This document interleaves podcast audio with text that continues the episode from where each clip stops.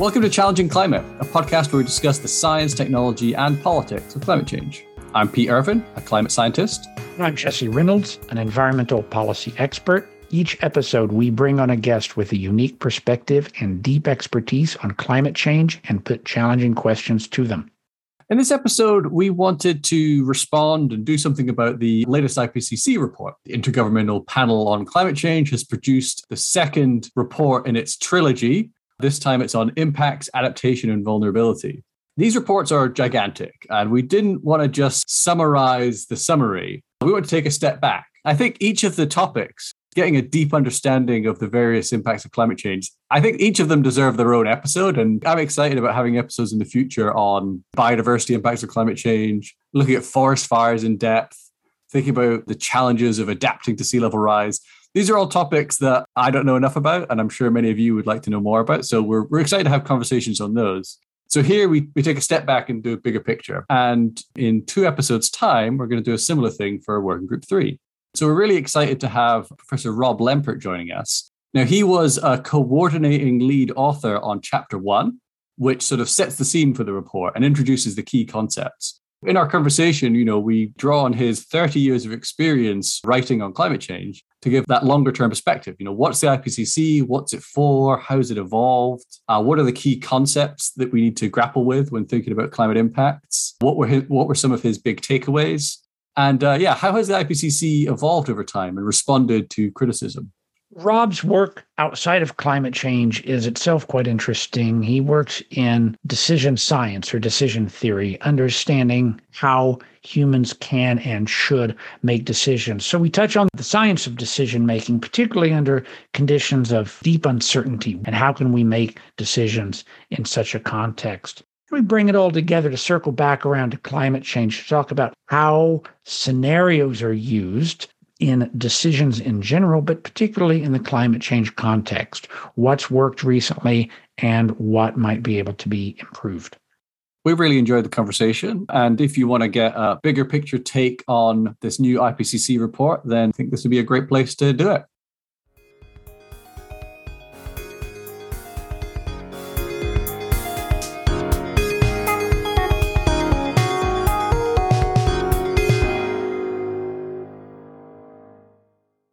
All right, it's my pleasure to introduce Professor Robert Lempert. Uh, Robert Lempert is a principal researcher at the RAND Corporation and director of the Frederick S. Pardee Center for Longer Range Global Policy and the Future Human Condition. His research focuses on risk management and decision making under conditions of deep uncertainty, and he's been writing on climate change for almost 30 years. Uh, Robert, welcome to Challenging Climate. Thank you so much. Uh, pleased to be here.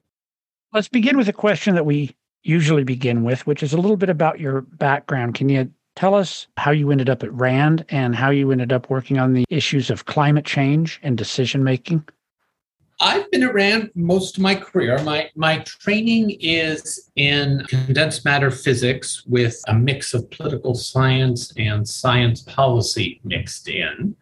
And I'm actually the uh, the scientist in a family of politicians. So I came to RAND because it was, which is a, um, a nonprofit public policy research organization based in um, Santa Monica, California, uh, with offices around the world. And came to RAND because I was very interested in science policy, the intersection of, of science and policy came into working on climate change because I became very interested in, I mean, both the, the topic in and of itself. And I started when James Hansen, you know, gave his famous testimony before Congress in 1989, but also just the intersection of what's become to call the deep uncertainty question. I mean, how do you use scientific models, economic models to inform policy in a world, you know, the one thing you're certain of is that you're going to get surprised and climate change is in some sense the archetypal uh, example of, of that policy issue and so that was my entree in, in, into this this whole topic area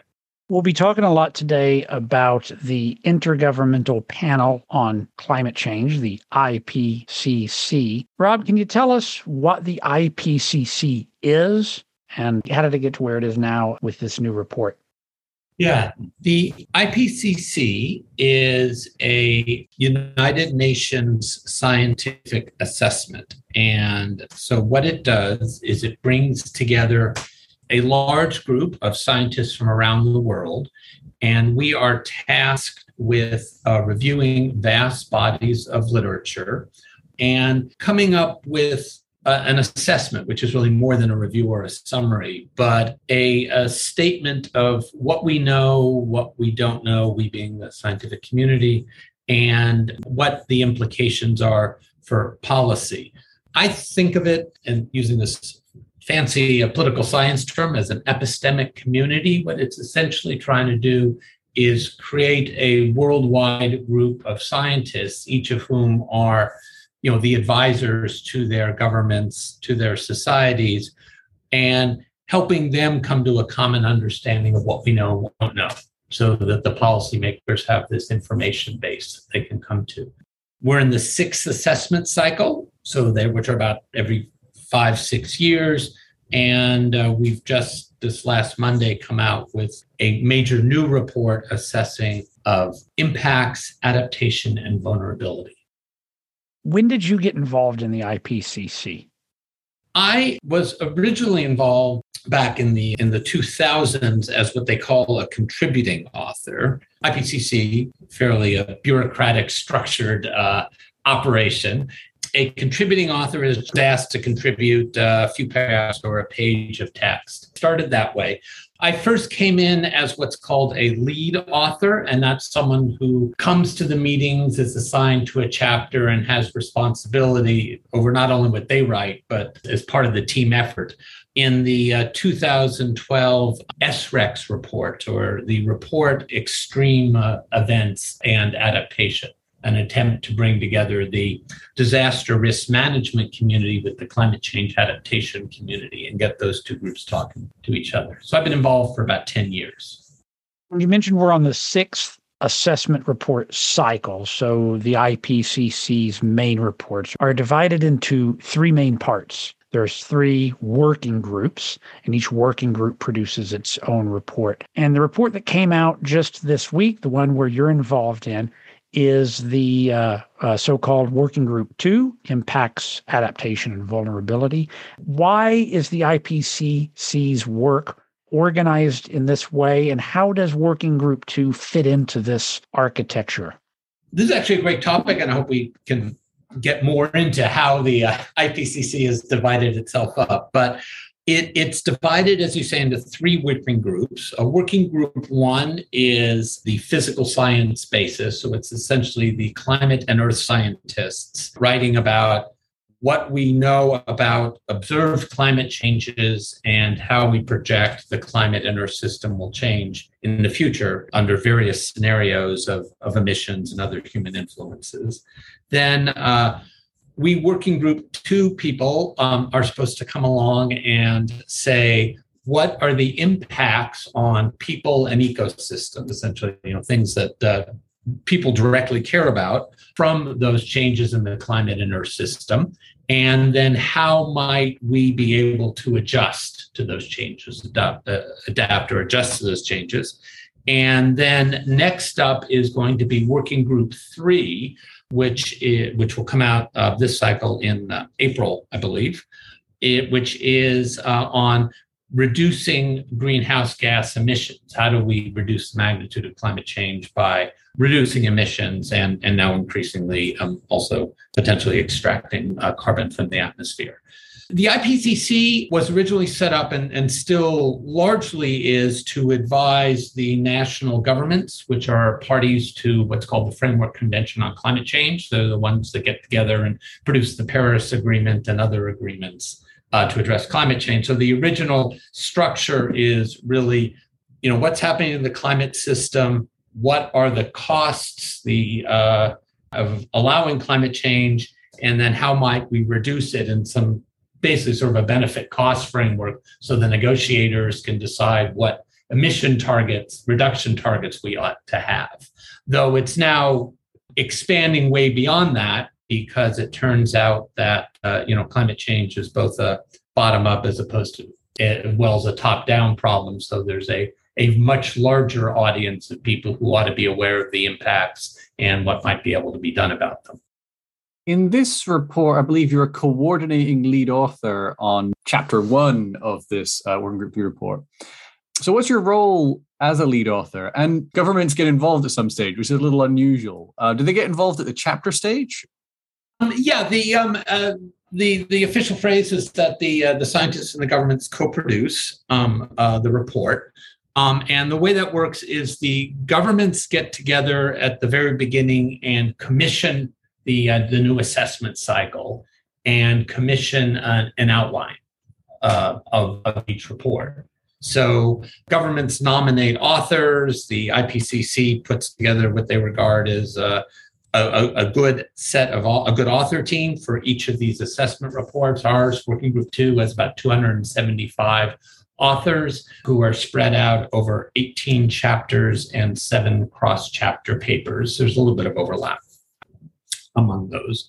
But essentially, each chapter's got about a dozen authors. They're called lead authors. And then among those authors, two or three of them are what they call coordinating lead authors. And we're essentially um, the, um, the chairs of the committees of about a dozen people that write each chapter.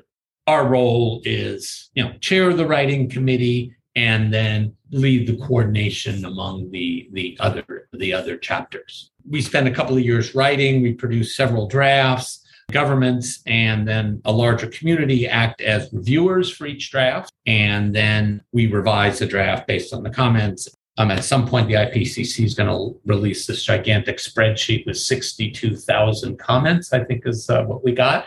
So we have to respond to each one, everything from, oh my God, that's a great point. We'll have to rewrite this section to a very polite version of, you don't know what you're talking about. We're going to ignore this. Then the report is fixed. And then we come back and with the governments approve what's called the summary for policymakers. The report itself is about 1,300 uh, some pages. Uh, then the summary for policymakers is about 35 pages, which is meant to summarize the, the main policy relevant points. That uh, a smaller group of authors, uh, about 60 of us, write the first draft of that. And then we spent the last two weeks uh, approving and revising that line by line with the government. And then that was finished uh, last Saturday around 2 p.m. California time. Are there many tensions around when when that kind of editing stage happens? I imagine if you've got different governments of the world coming together with quite different views that might conflict with the scientists, um, there could be some tensions. Oh yeah, yes, a lot of tensions. The, uh, the you know the ground rules are the text of the report is bedrock, so you're supposed to refer every comment you have to that but clearly the governments are trying to phrase things so it advances their their particular political interests when they come to the next you know negoti- you know political negotiations. So yeah it, it's it's a fascinating process relies on good chairs. The government states their case and then the authors suggest revisions and we go back and forth like that until um, uh, we've got consensus on everything. Some sentences fly through just the way they were originally written. Others get revised for you know political reasons, and others get revised because the the uh, the governments um, they they are political actors. They're often really talented scientists. They've read the report in detail, and sometimes they see things which is once they say them, it's like, oh yeah, no, you're right. We we need to fix this. So they intervene on a bunch of different levels. All right. So your your chapter was the departure point and key concept. So it's the first chapter of the report. And so I thought it'd be quite nice for, to go through some of the yeah, I think of the interesting ideas that help make sense of climate impacts that are, are in this chapter. The one that really strikes me, and I think is, I believe it's like the most central concept or set of concepts, is this kind of equation that climate risk equals hazard times exposure times vulnerability. Can you unpack those terms? Yeah, one thing that the IPCC has been heading towards, and I think is is uh, made a big step forward towards in this um, sixth assessment cycle, is to come up with a common risk framework over th- the three different working groups. Previously, the the different working groups have have not always embodied the or embraced the risk idea and haven't always used it the same way. So there's been a big effort this time to actually make a common risk framing across across the entire working group. The equation you mentioned, the idea that risk is the you take exposure, vulnerability, and hazard and multiply those together and get risk. Let me actually first the, the definition of risk that, that is used in this report is the potential for adverse consequences for human or ecological systems, recognizing the diversity of values and objectives associated with such systems. And then it goes on from there. So it's this very broad definition of risk. But climate risk results from a hazard, which may be an extreme heat event, so some climatic event which has the potential to cause damage. So for that to actually become a risk, people or something they care about or and or an ecosystem needs to be exposed to that that hazard. You're exposed to sea level rise if you live in a low-lying coastal area. You don't if you live in the mountain. You need to be vulnerable which means that you can be affected by the consequences. So one of the things that you find in this report is that often it's it's the poor and marginalized populations which are more vulnerable.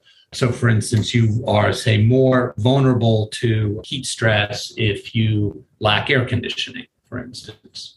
I mean, it seems to me that working group one is perhaps the most straightforward of the reports because there's been a 20 centimeter increase in sea level rise. Temperatures are projected to rise by between this number and that number. Whereas here, because you're dealing with these climate risks that are a product of both those physical changes and then the sort of socio-economic and other conditions on the ground and their changes you've got a much more complicated picture to, to deal with. What, what actions are available to reduce climate risks other than emissions cuts, which obviously will reduce the amount that the, the climate warms? Yeah, so first off, no, that's absolutely right. I mean, working group two in that way is much more complicated, much more expansive because we're interested in not only the uh, understanding the physical changes in the climate system, but how those interact with socioeconomic conditions, ecological conditions, and how those systems can change.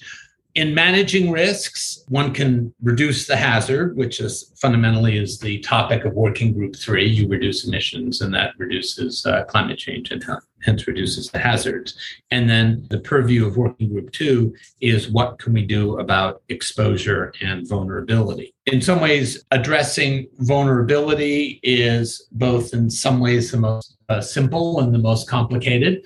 You know, there's a lot of incremental, relatively straightforward ways to reduce vulnerability. So, for instance, we were talking about heat stress. And so, in a city like Los Angeles, you can try to reduce heat stress by everything from painting the roofs white and paving the streets with um, lighter colored materials to reflect do more reflecting of heats to, to cool things down. You can have actually more buildings in the old Spanish style, which actually are much cooler inside in hot days. You can make sure people have access to air conditioning, uh, cooling centers, and that sort of thing.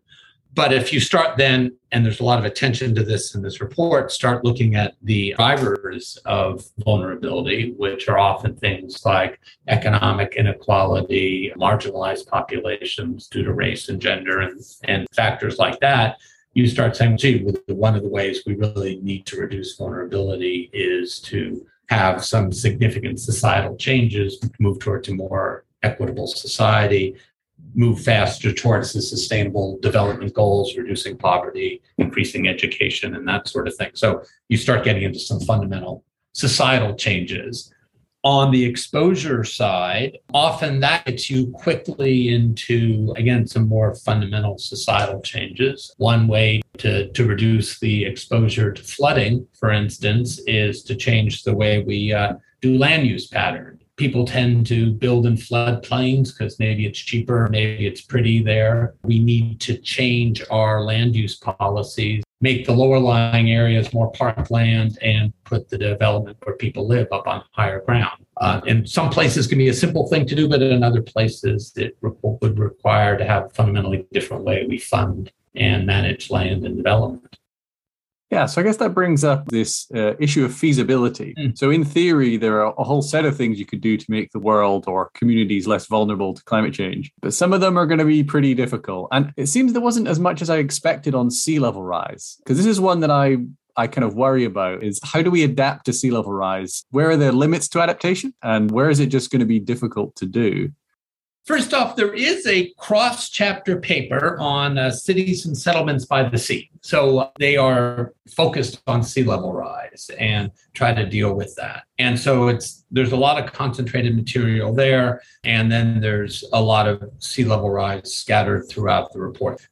The the the notion of feasibility is um, an important topic in, in the report. We talk about adaptation, which is this process of adjusting to, to climate change. That adaptation should be effective, meaning that it actually reduces risks and avoids what's called maladaptation, increasing other risks. So, you know, if you push on the balloon, squish it down here, you don't want it to pop out someplace else. It needs to be feasible, meaning you can actually do it. And then it needs to um, uh, be just, uh, conform to principles of, of justice. So the, the, the report does try to do an assessment of feasibility, and it has various categories where it ranks to understand you know, whether it's economically feasible, politically feasible, technologically feasible, and so forth. And this is a relatively new set of topics for the IPCC. And as you know, I mean, it's real challenging both because there's often the literature supporting that is not as extensive as it might be because it's so context dependent what may, may be feasible in one place it may not be and then also because feasibility may be very time and path dependent what is feasible in uh, at one moment may not be feasible in another and feasible for whom? A national government has the power to do something, but it is reluctant to do it until the people support it, you know, has political support. You know, we see cases where nothing happens and then all of a sudden say there's a an event which gets people's attention and then all of a sudden becomes possible to do a lot of uh, things that were not were not possible the, a week or two before I, I, hadn't managed to get through the whole report before our call, but I, I did read through the um, summary for policymakers. And what, one thing that struck me there was it seemed to strike quite an, uh, a more alarming tone than before on the risks that ecosystems face. Yeah. And also the importance of ecosystems in our climate resilience of societies today. Both, um, yeah, climate change is going to impact these ecosystems, but they're also critical to our stability today. Yeah, where, where does understanding stand there and how is it changing?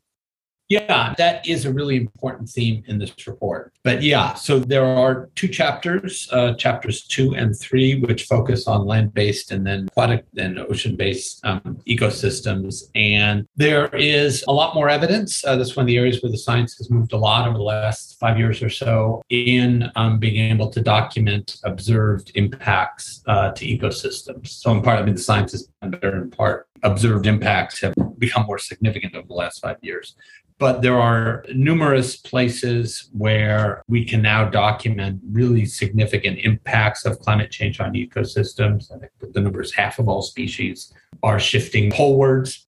Some ecosystems, for instance, uh, uh, coral reefs, are reaching what's called the limits to adaptation. They cannot adjust anymore, so they're beginning to, to die off. And then we are beginning to, the scientific community is beginning to do a better job of starting to project, you know, the risk of extinction, which is starting to become quite high at, at, at, at higher uh, global warming level. Uh, really putting some some concrete numbers under the, this idea that that climate change, uh, along with a lot of other drivers, is beginning to cause a uh, a mass extinction event. And then the report also then documents a lot of places where humans are reliant on nature so that these changes are bad, not only just intrinsically, but because of their dangers to humans. And then it also has uh, a, a real highlight on opportunities where learning to do a better job of living with nature and working with nature as opposed to get against it might make uh, might make a really big difference. And the report does has a bunch of examples of these uh, flood management, where using natural ecosystems around, say, floodplains can reduce the intensity of flooding. Same thing along uh, coastal areas. uh, or reforestation can reduce heat stress and so forth. And then it has a call for for trying to leave between 30% to, to 50% of the the, uh, the Earth's landmass, put that into a more natural state. Okay, so what was your biggest takeaway from the report? I mean, there's a, a, couple, but I mean, fundamentally, it's that you know the impacts of climate change have arrived. In many cases, they're worse than expected. Adaptation can reduce risks and is reducing risk, but it's not keeping pace with how fast things are changing. So, stepping back a bit from the sixth assessment report specifically and looking at the IPCC process as a whole, where you've been involved for at least 15 years, maybe a touch longer, the IPCC receives diverse, mostly constructive criticism. Maybe it's too conservative by neglecting tail risks, that it assumes or privileges certain framings, that perhaps it's not the best use of the time of the hundreds of authors. Given your experience with the IPCC, what do you see as its current strongest point and an area where it could be improved?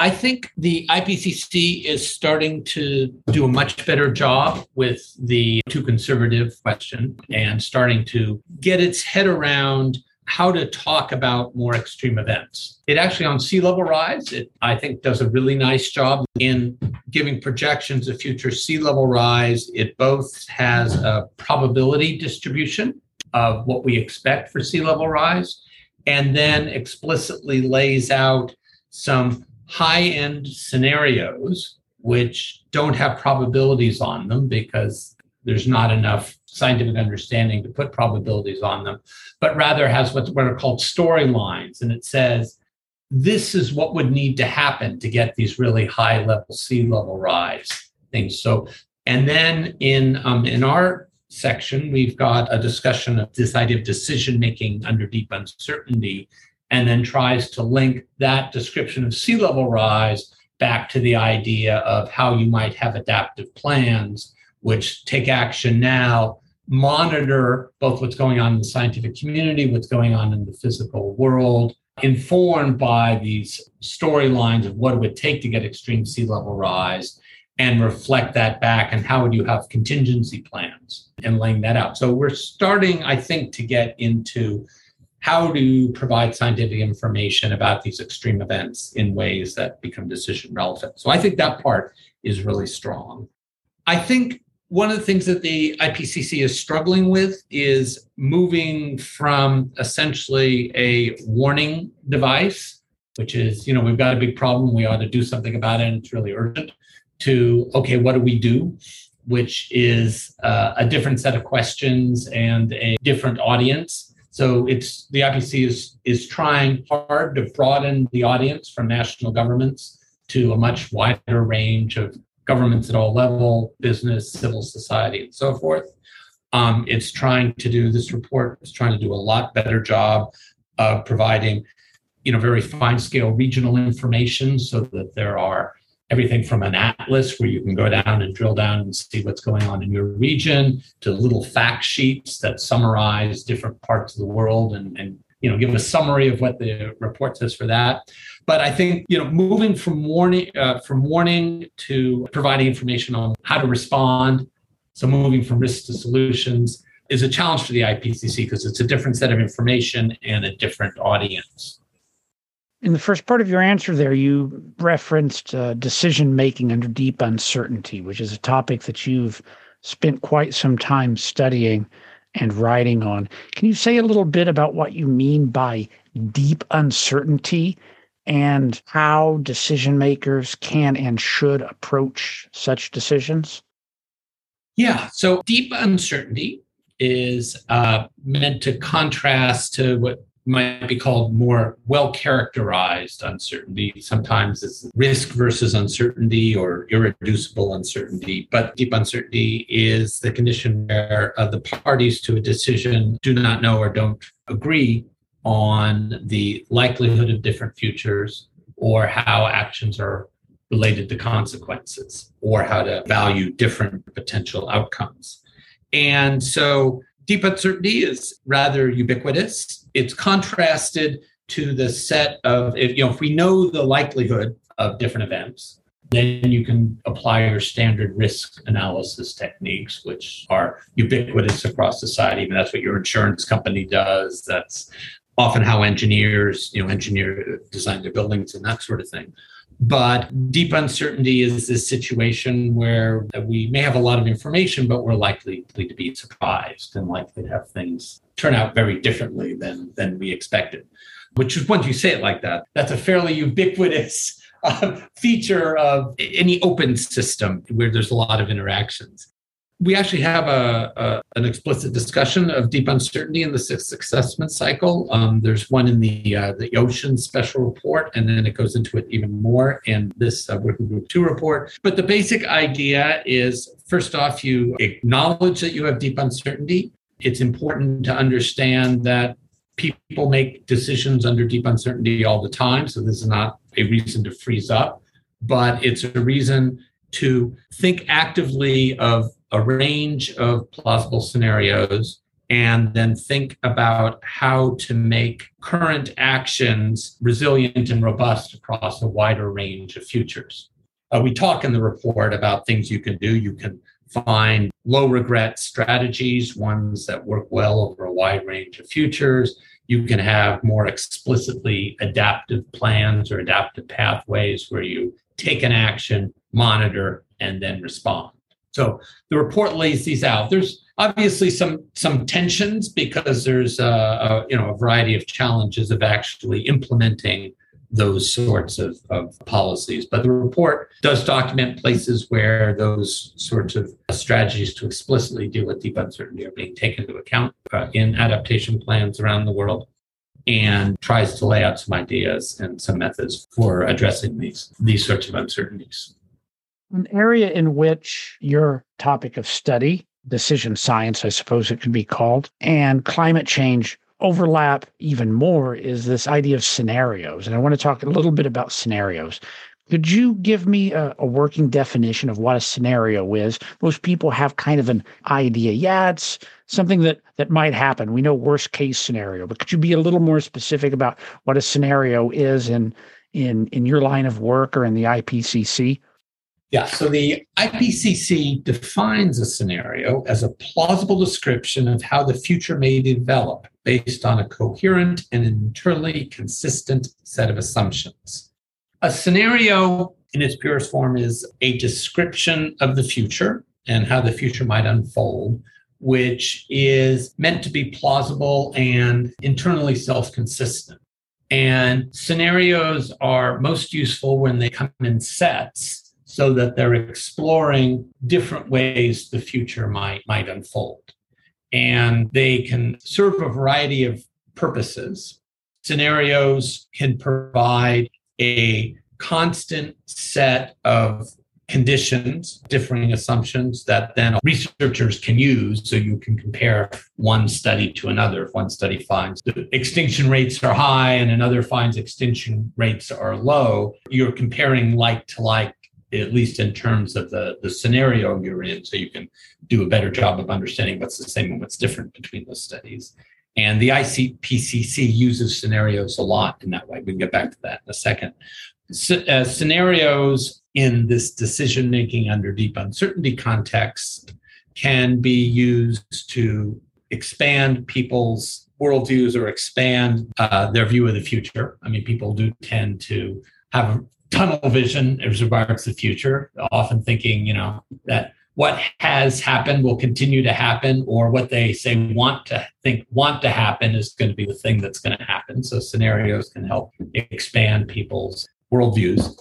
And they can also be used to stress test. So you can take, say, you know, this is our plan and stress test that against multiple scenarios and say, hmm, okay, that this plan works well in in these scenarios, but it fails pretty catastrophically in that one. So maybe we ought to adjust it so that it's more robust over a wider range of scenarios.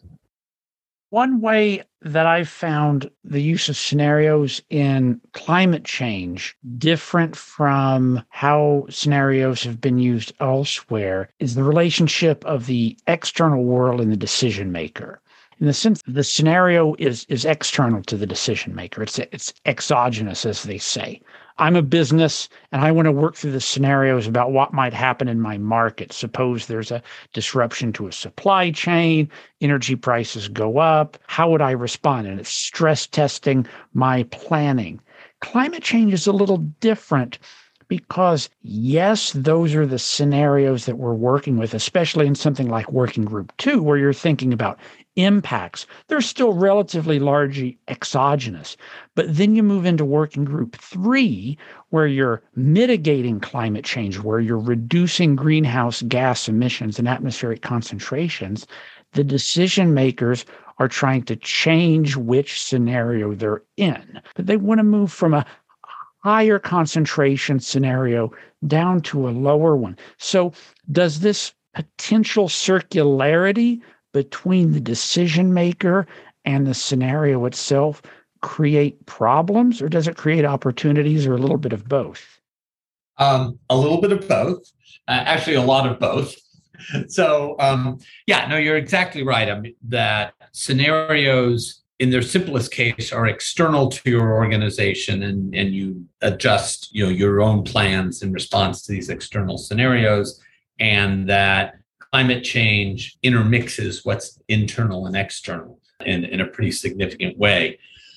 In a lot of the work we do actually where we do mass off it's very regionally based uh, we'll say look at work with the water agency and, and look at how do they make their plans more robust and resilient to current and future climate change you almost invariably find that the vulnerabilities uh, of a plan and the actions that they need to take to become more resilient are intermixing of climate impacts and socioeconomic drivers and things internal to their to their organization you know so if you can if you're really good at say implementing these new approaches which you've never tried before and you actually implement them you know quickly on schedule and so forth and your vulnerability to climate change is much lower. But if you if you fail to get your customers to respond in the way that uh, you hope then you in fact are very very vulnerable. So that this intermixing of the internal and external is, is huge in the climate change world the vulnerability and exposure to to climate change and hence climate risk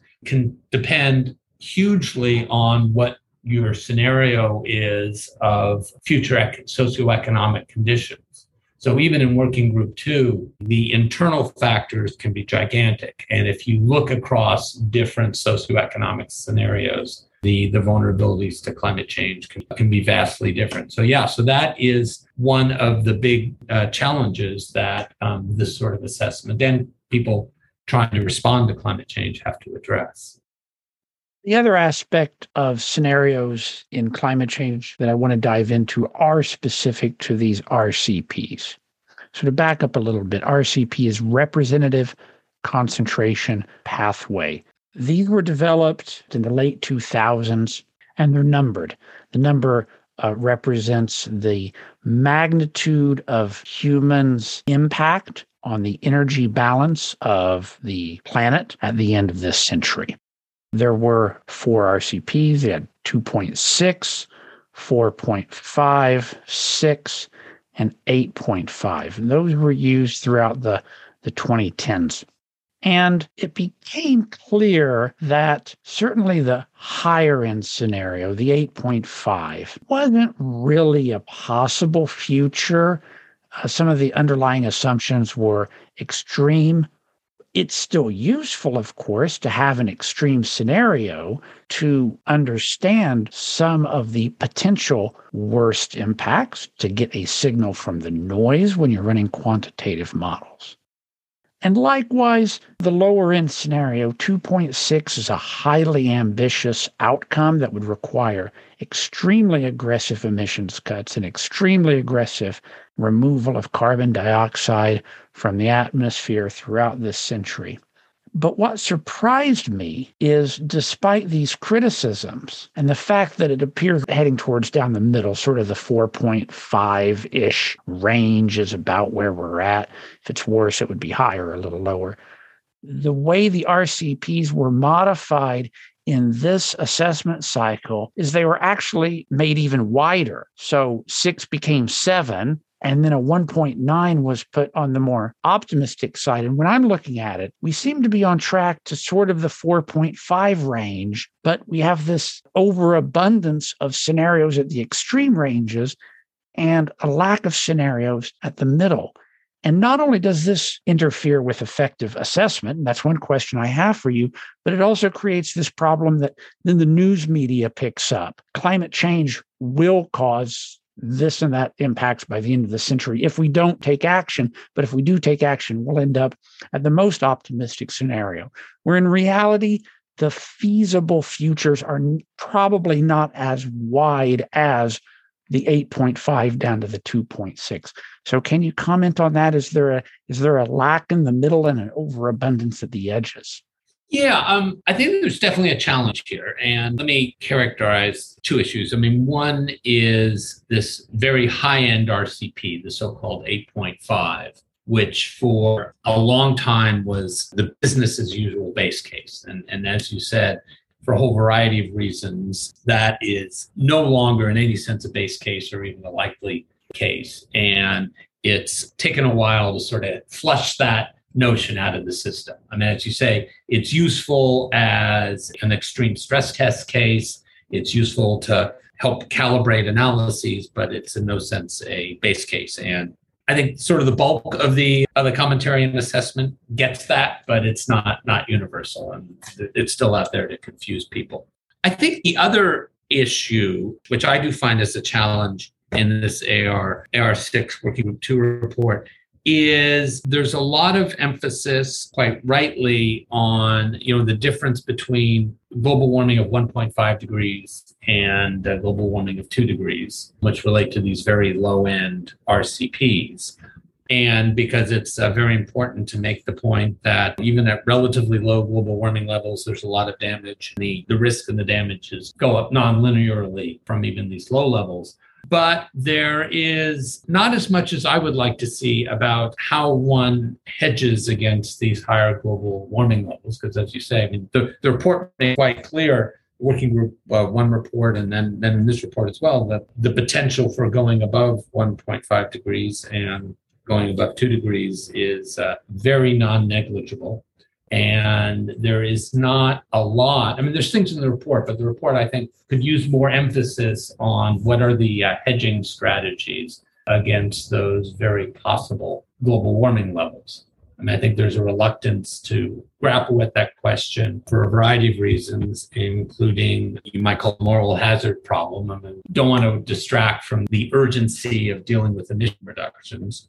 And also, it's hard in a consensus uh, summary for policymakers that deals with people from all over the world to deal with these higher levels where there's going to be really differential impacts and ability to deal with those uh, in different parts of the world. And particularly what the developed nations will, or the global north would have to do with the global south and those higher global warming levels is, is something policymakers don't want to get their heads around yet. Well, to wrap up, I thought it'd be nice just to come back to the working group two again, because I, I, feel that the media and the and the public and many people who have got to grips with this report have come across it seems a very dire picture that it's painted where we are where we're at and, and where we're going. Having been intimately involved in the process, have you left more hopeful or less hopeful? Let's see where I am in a couple of weeks, but um, uh, I, I, I think it's useful to describe it less as dire as a real emphasis on the urgency and the scale of the response that we now need need to go to. So the report tries hard to to get from the the risk to solutions and this idea of transformation. And the the things that we need to do, at least in broad outline, are starting to become pretty clear. And so you can definitely take the report as a message of urgency and uh, what needs to be done.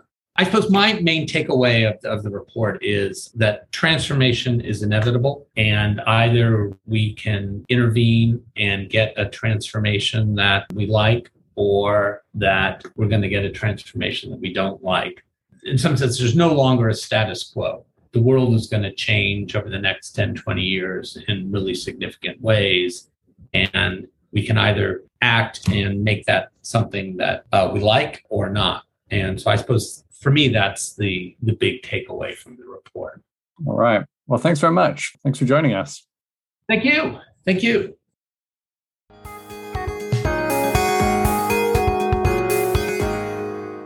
Thanks for listening to Challenging Climate. Our music is by Peter Downchuck, and our website is challengingclimate.org, where you can find the show notes for this episode, including all the relevant links and references. If you enjoy this episode, please consider sharing it on social media to help us grow this podcast.